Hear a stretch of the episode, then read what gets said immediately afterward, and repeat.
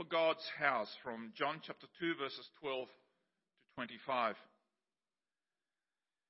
In the passage this morning, we've traversed now from Cana of Galilee that we looked at last week to Capernaum in the north, all the way down, and then we'll go all the way down to Jerusalem for the time of the Passover, where Jesus will cleanse the temple. Before we get into the passage, I know what some of you are probably thinking. If you've never thought about this before, you're certainly going to be thinking about it this morning. Why do the other Gospels, the Synoptic Gospels, have the cleansing of the temple in the last week of Jesus' ministry, and here we have it at the beginning? Hmm, I never thought about that. Now, there are some, and perhaps with good reason, who hold that there are, they are one and the same event. Now, this belief is not wrong because we know that John arranges events according to, he follows themes more than he follows chronology. Even though sometimes he does both, obviously. But it is more than likely that Jesus cleansed the temple on two different occasions. There are some differences, some marked differences between the way that John describes it, the event, and the way that the other Gospels do, the other three Gospels. And is it, could it be that Jesus indeed did cleanse the temple on two occasions? Well, it is entirely possible. There is the instance where Jesus performed similar actions on two different occasions. For example, he fed the 4,000, he fed the 5,000, and on another occasion he fed 4,000. They're very similar, but they are different. The same situation faces us here. That he did it twice, I suppose, is further confirmation of his zeal for God's house. Just how seriously he understood the situation. One at the beginning of his ministry, the other one at the end both happening at Passover. And so they serve in a way like, like bookends to what Jesus came to do. So let's look at verse 12, relaxing. After this, he went down to Capernaum with his mother and brothers and his disciples, and there he stayed for a few days. This ancient village of Capernaum was located on the northern shore of the Sea of Galilee. The name Capernaum means, in Hebrew, means the village of Nahum or village of comfort. This village would, in the years of Jesus' ministry, this village, this place would become the base for Jesus' ministry. So, as the name suggests, a village of comfort, Jesus is here taking a bit of a break. The disciples, however, spare a thought for them, they're pumped. In full anticipation, they're probably thinking, wow, the miracle at Cana was incredible. It was unbelievable.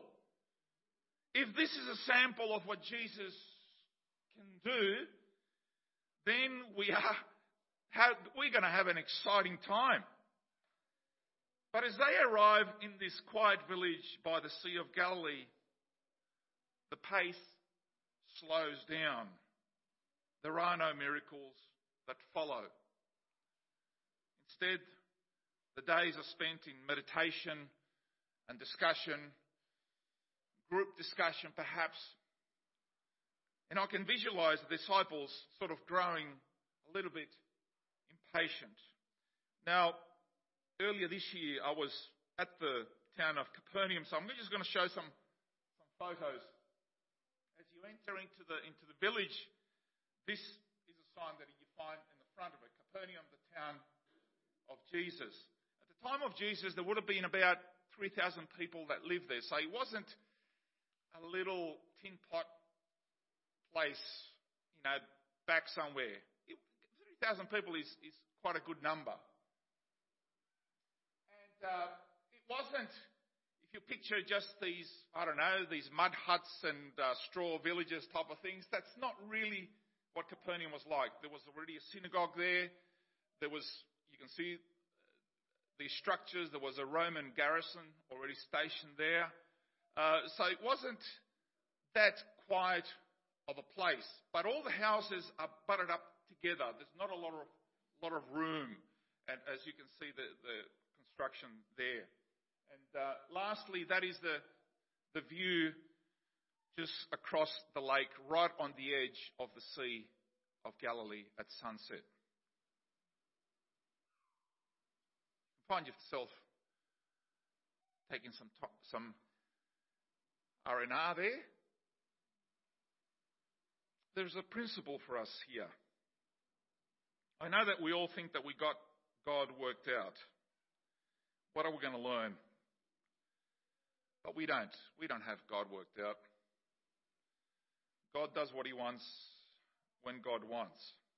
He's got His own schedule of when to do things, and that includes your life and mine. Hurry up, Lord. Come on, let's let's get things done. Like, I need this stuff done yesterday. What are you doing? No, just piano, piano. Take it easy. Relax a little bit. The time will come. In offering, we have our own schedule and we bring it up to God of when we want things done and all of that. And when God's plan comes into conflict with our own plans and our own goals and all of that, we struggle. We're getting patient. We need to trust God. He knows best. In the meantime, you pray, you wait for God to do what God does.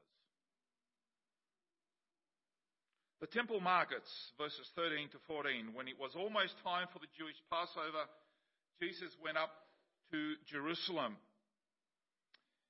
In the temple courts, he found people selling cattle, sheep, and doves, and other sitting, other people sitting at tables exchanging money. If you go to Jerusalem today, it's a it's a hectic place.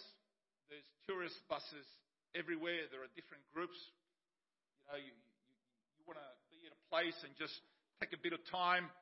Uh, just back to Capernaum, when we arrived there, there was already half a dozen buses, tourist buses already offloading their people, and, and, and our tourist guide trying to find a little spot where he can sort of gather us together and explain a little bit about the place. That was Capernaum. Can you imagine what Jerusalem is like? There's buses and people and trying to sell you something and all that. That is now. In that time, people from all over the diaspora, the, the dispersion of the Jews all over the place, they would come to Jerusalem from a small place, the population could blow up to one million, one and a half million people as people came for the Passover celebration. It was a special religious pilgrimage. It was also described as the festival of freedom. As we know, it looked back, this Passover, it looked back to the time when God had freed the Jews from their slavery in Egypt.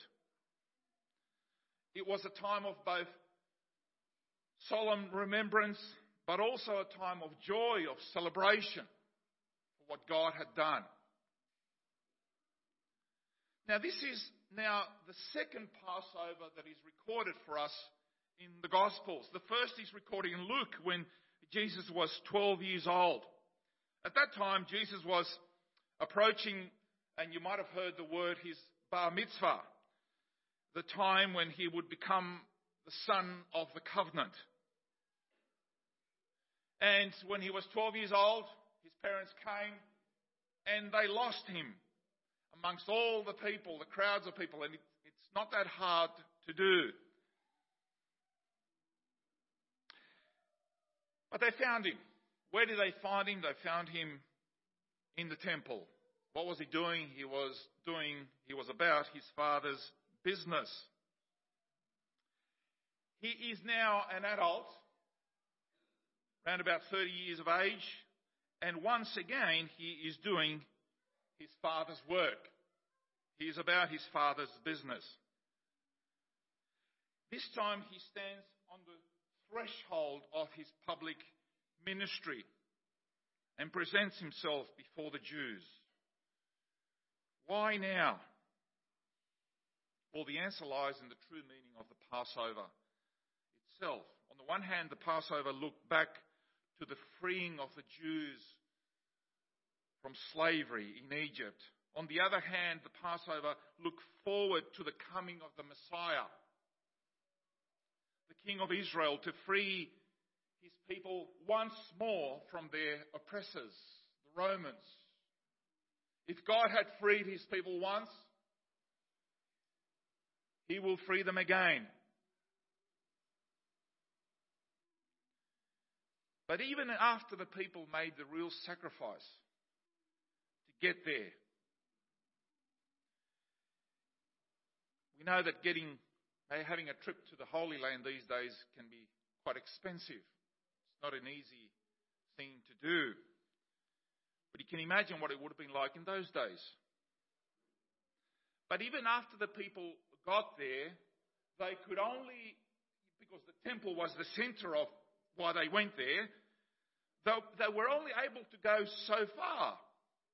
The court of the Gentiles was the only area where a lot of the those who call themselves Jews but were uncircumcised Gentiles. They, they, they wanted to be part of Judaism, but they were uncircumcised. Therefore, they were not permitted to go further. They had to stay in the Gentile courts. They couldn't get closer than that. So these were the Gentiles who were who wanted to worship God, but they had to stay back. And here, as they approach the temple, they would see a sign posted at each of the gates to the temple. And the sign warned them that if you go past, if you're a Gentile, an uncircumcised Gentile, if you go past this point, then you're going to die. That death is the penalty. And this is a sign that they actually found, they excavated this and they actually found it recently. This is an actual sign from that time of the, the warning signs. Do not go past this point, basically, it said. You know, trespassers will be not just prosecuted, but shot, basically.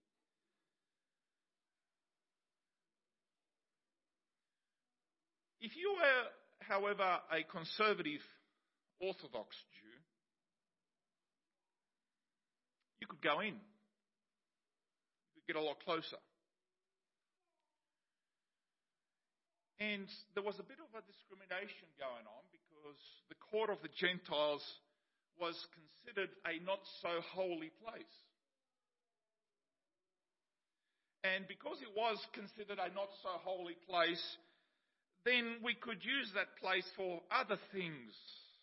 Serve on practical levels for the needs of these worshippers. You see, in past times, the, the Jews conducted this buying and selling of everything to do with the temple, with the sacrifices, the animals, and the money changing and all of that outside of the temple precinct. It was done on the streets surrounding the, the temple and, and even down into the Kidron Valley, which the Kidron Valley sort of stands in between the, the walls of Jerusalem and the Mount of Olives. That's sort of the valley. But in recent times, it was more, it was, it was deemed to be more convenient to bring these merchants inside the court of the Gentiles. Let's not have it in the streets out there let's, let's corner the market. Let's control the franchise business here so we can get a bit of a cut. Obviously, the practical aspect was that it made worship a lot more user friendly. Now they wouldn't they would not have dreamed of conducting these type of businesses inside of the inner courts of the temple. But it was okay as far as they were concerned to conduct it in the Gentile courts. For them, you see, Gentile worship was less worthy than their own worship.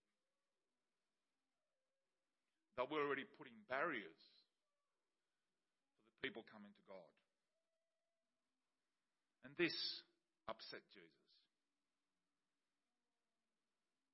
But there was more to this that upset Jesus.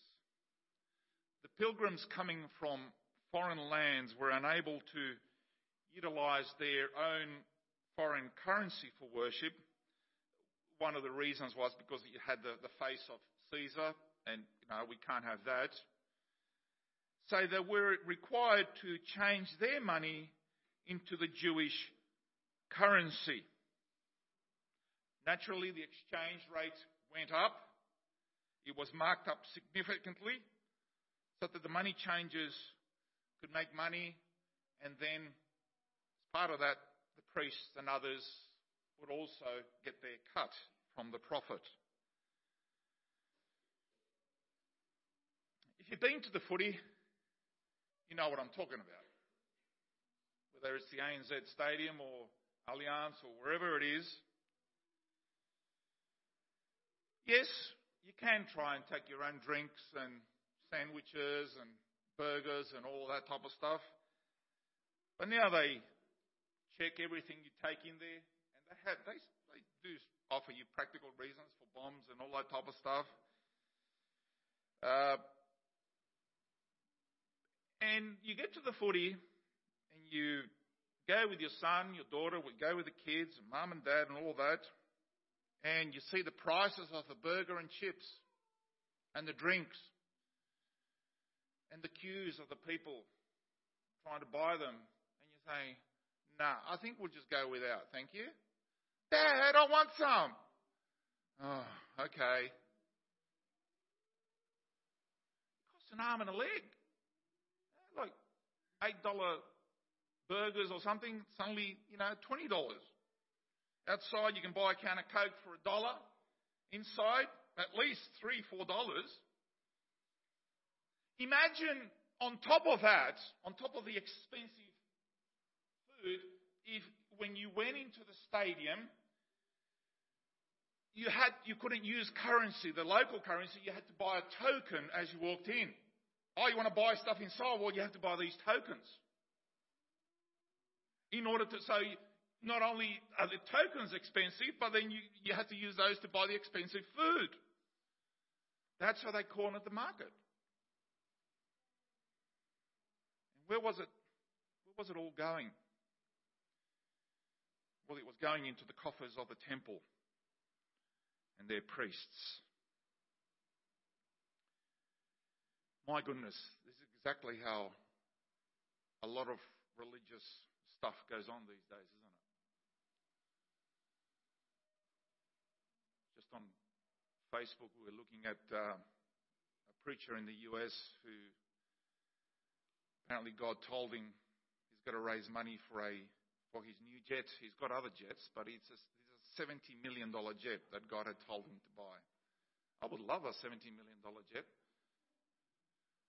Could go out to the bush, could do all of that, but let's be realistic just getting an economy seat is a, is a real blessing these days.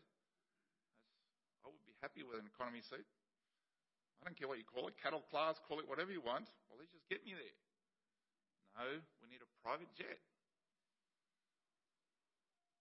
A lot of this stuff goes on.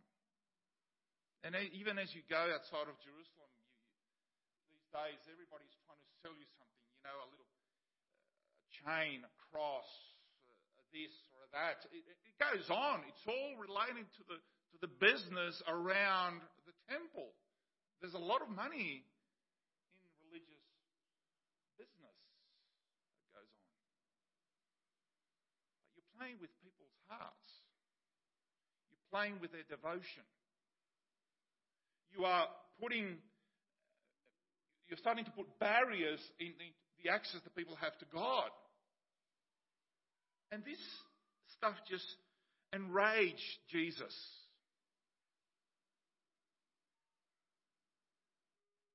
I know why they do it. I know why. They offer drinks and food and all of that stuff, and they were selling, you know, offering the animals and all of that, because it's really hard dragging the animals all the way 50 kilometers. Can you imagine dragging a cow all the way to Jerusalem, up and down the hill? Let's just go and buy it there. It's a matter of convenience. Don't worry about the doves. They got them at the temple, okay? You don't have to breed them throughout the year. Let's just buy them at the temple for the sacrifices, okay? Okay, Dad, let's just do that. It's a matter of convenience.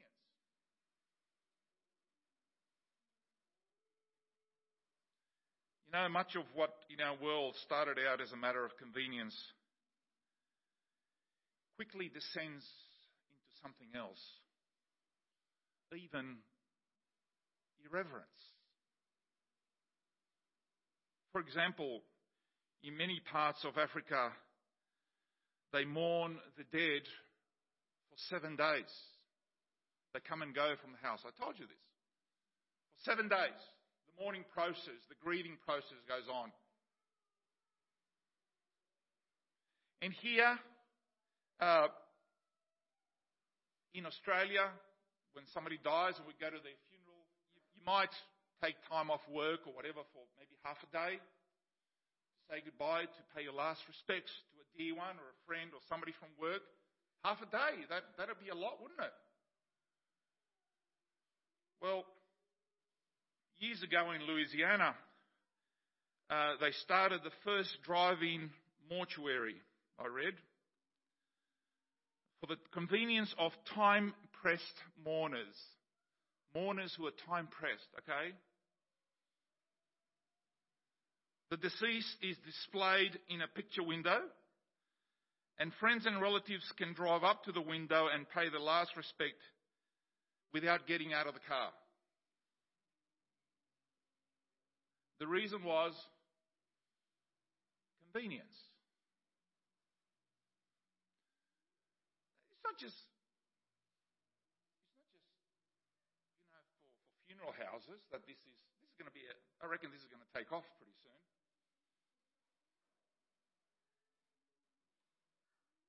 like a drive-through Macca's. Right? They've got drive-through churches. Okay? Here, you'll all be in your cars right now, all right? And uh, we just plug it in or, or something. And what would you like? Or just a just a light sermon, you know, not too heavy, not the usual forty-minute one. Just you know, just a five-minute. That'll be great. Thank you. Would you like communion with that? Yeah, that'd be great. What type of songs? You know, just choose your songs and say, yeah, the, the happy clappy stuff. That'd be great. Yeah. It just, can you see?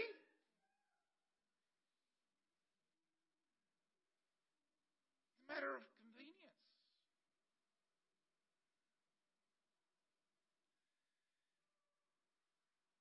And, and a lot of what we know of biblical Christianity, what it's supposed to be, is dismissed today simply because it is inconvenient.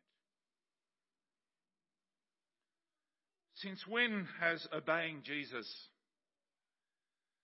taken up the cross? Highly inconvenient, by the way.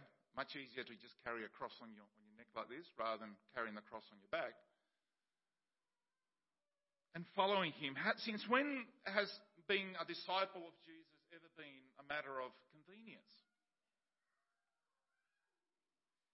It never has been. And for true Christians, true disciples, it never will be. Jesus is disruptive. Following him is inconvenient. That's the whole point. I come to take over everything.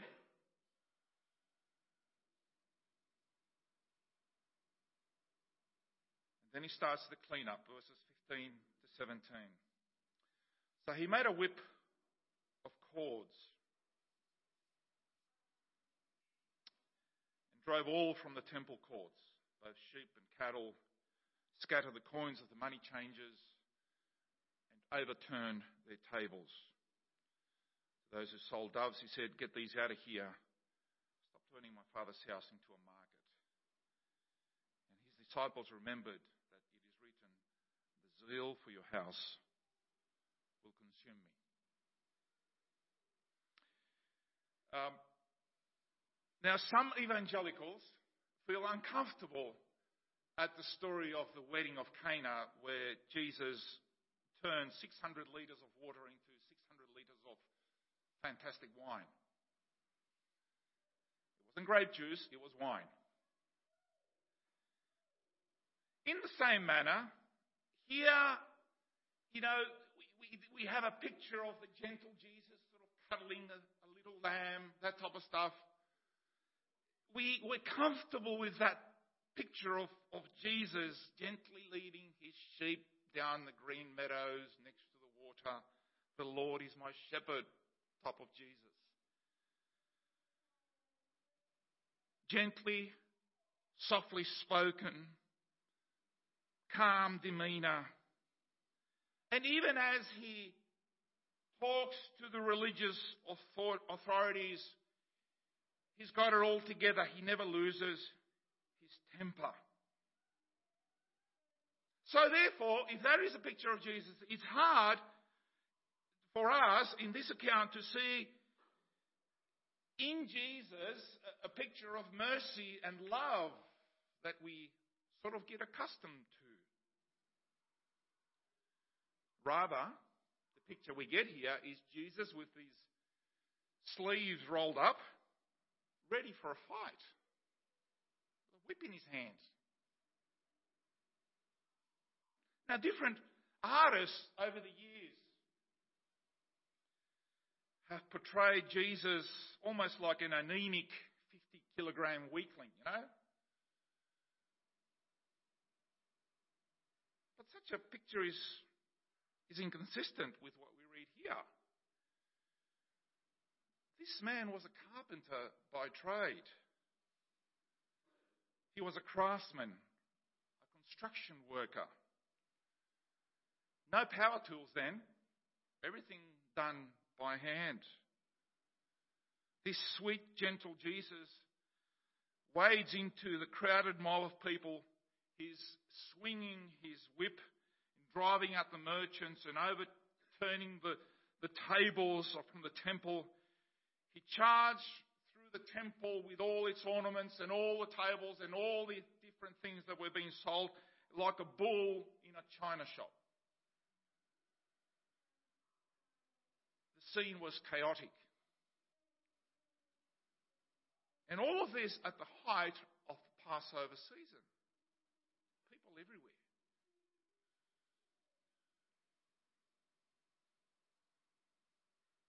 City full of pilgrims gathered to commemorate God's delivering mercies. Here is Jesus, an angry Jesus, delivering his people from a stale religious life, a stale religious practice that had gone way, way off course. He was consumed by the zeal for his house. And that is a quotation from Psalm 69, which is a, a messianic psalm quoted in other parts of, of Scripture. The zeal for his house consumed him, it upset him. And, and, and eventually it would, it would take his life, because that was one of the accusations at his trial. It was false, but it was. Now, if Jesus walked in here this morning, what would he say? What would he say about our grumblings, our worship, our thoughts, our attitudes? Would he be pleased? Would he let us stay or would he drive us out? let's remember, let's remember that the pagan world of that day was full of idolatry. Was full of idolatry. There were in our what, one of the things in our in our travel through the, the Holy Land is that there were all these already, even at the time of the temple, there were already all these Greek temples being built, Roman temples, Greek temples. They were all over the place. So it's, it's not as if not far from the Jerusalem temple that they were all separate from everything else. No, it was all there. All the pagan worship was readily accessible. Don't you think that Jesus could have gone and targeted those? Got in there with a whip, perhaps? and drove all those pagan worshippers out? Why did he have to go at his own people? Why? What about them? No. But what about all the injustice, all the immorality, all the corruption with the Romans and everything else? Why are you targeting us? Jesus didn't turn his anger toward any of these areas, he went to the temple. The reason for this is because judgment must always begin house of God. Why? Because they are the people of God and they are supposed to know better. And the longer you hear the truth proclaimed. Don't grow accustomed to the truth. Let it hit you every time. Let it change you. Let it mold you. Let it shape you into God's image.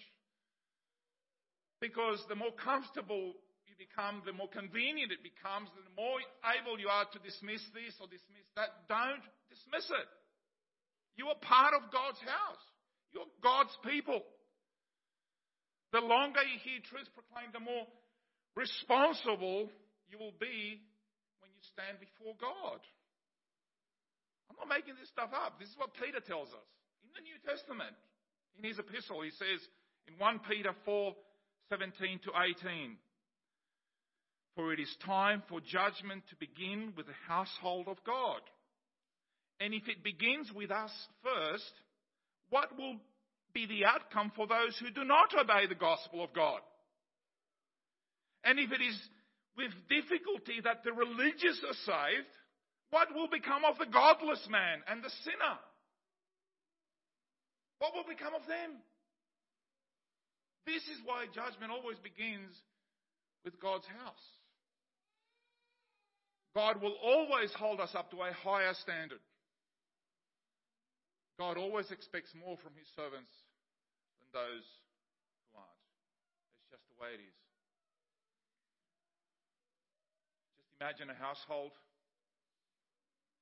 with your kids, your sons and daughters, and you know, you, you, you're having a hard word to your children, and then your kid says, Well, hang on, why don't you talk to the neighbor's kids? Well, they're not my kids. You're my child. That's exactly what it's like with God's house, God's children.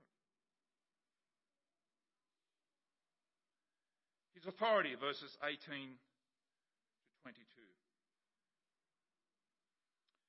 The Jews then responded to him, What sign can you show us to prove your authority to do all this? And Jesus answered them, Destroy this temple, and I will raise it again in three days." they replied, It has taken 46 years to build this temple, and you're going to raise it in three days. The temple here speaking about was his own body. And after he was raised from the dead, the disciples remembered this. And they believed the scriptures and the words that Jesus had spoken. In the aftermath of the mayhem and, and all of that that had happened, the authorities obviously would have something to say to Jesus. Interesting that they do not challenge Jesus on the basis of his action, maybe deep inside they already felt that things had gotten way out of hand already and maybe we did need a clean up anyway. But they challenged him on the basis of his authority. What gives you the right? What sign can you show us? Where are your credentials?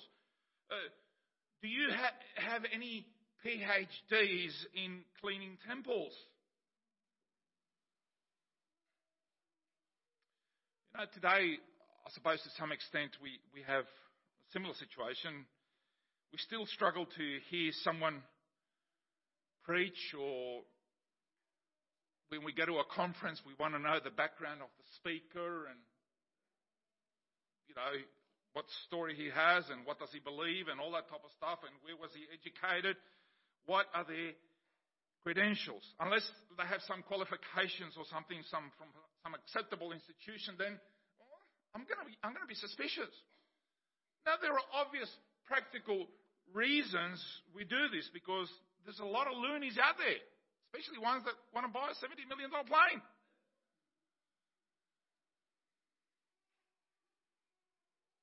But in having that attitude of dismissing everything, then we can miss out on a lot as well. A lot of good. John the Baptist didn't come from any religious institution. Jesus didn't. The disciples didn't. They were fishermen. Just to bring it a little bit modern. C.H. Spurgeon didn't. All they all came from called by God to do this amazing work. God's Spirit was upon him.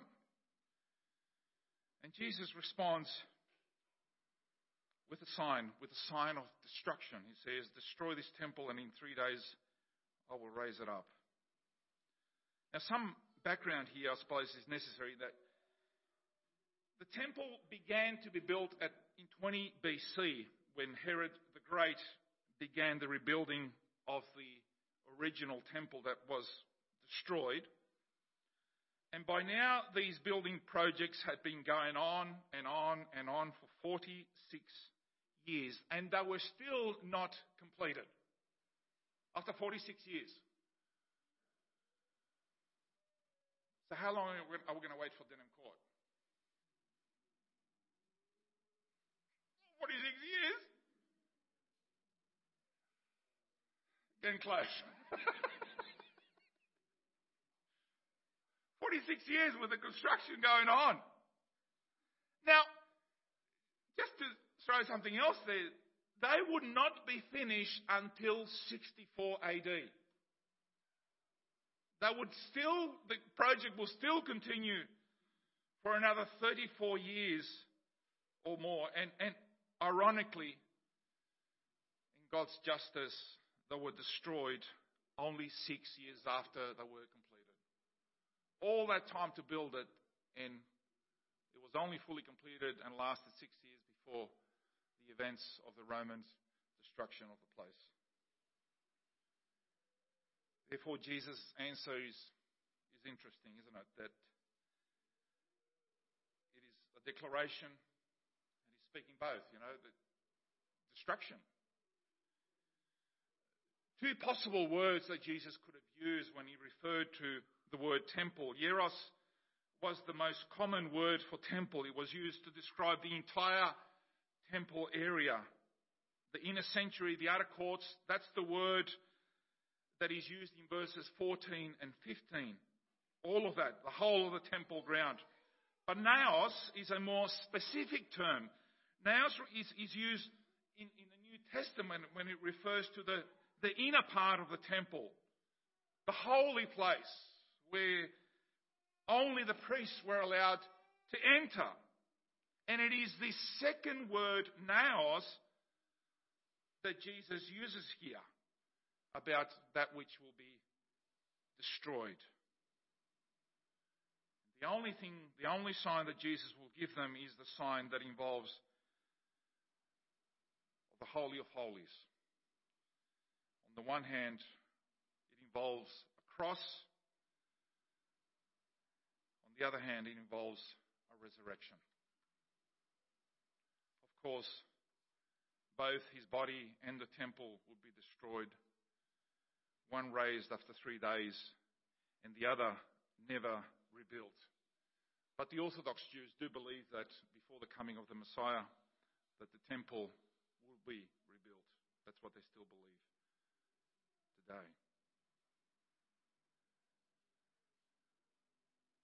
But in Christ, our worship is deepened. A new place where God can be found. He is the temple. In chapter 1, verse 14, we read those marvelous words And the Word became flesh and dwelt among us. The word there is, is literally tabernacled among us. Goes back to the desert, where God's presence was there in the midst of his people. This is the word of God becoming flesh. There's the key. It is our, it is our relationship with Jesus. It is in our relationship with Jesus that we are in Christ, that we are in the Father, that we get to meet God. It is within the church, the gathering of God's people, the temple of God. And that when God's people come together, He is in our midst. Just as Jesus took seriously the neglect of the temple, so also God takes seriously a neglect of the church. 1 Corinthians 3 16 to 17. Do you not know that you are the temple of God and that the Spirit of God dwells in you? If a man destroys the temple of God, God will destroy him. For the temple of God is holy, and that is what you are. And finally, more signs. Verses 23 to 25. Now, while he was in Jerusalem at the Passover festival, many people saw the signs he was performing and believed in his name. But Jesus would not entrust himself to them, for he knew all people. He did not need any testimony about mankind, for he knew what was in each person. While Jesus would not oblige the requests for signs from the authorities, Jesus did do many other signs amongst the people. The Gospel of John doesn't tell us what they are, but we know John tells us later on that Jesus did so many more things than what we've been able to record. The people are impressed and believed certain signs. But Jesus is not as enthusiastic about their response. He did not, it says here, he did not entrust himself to them. The word believe in verse 23 and the, and the word entrust in verse 24 are actually the same word. The people believed in Jesus, but Jesus did not believe in them. Is basically what it's saying.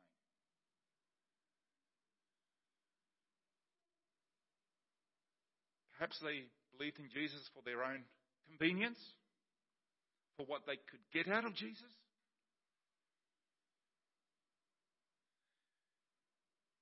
Perhaps we could more appropriately call them unsaved believers.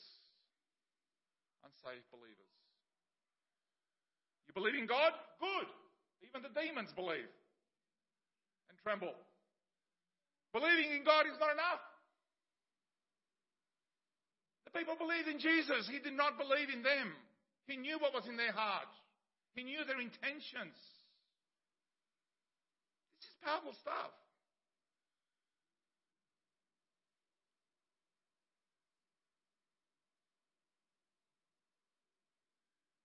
It is one thing to respond to a miracle. It is something else to take up a cross and to follow him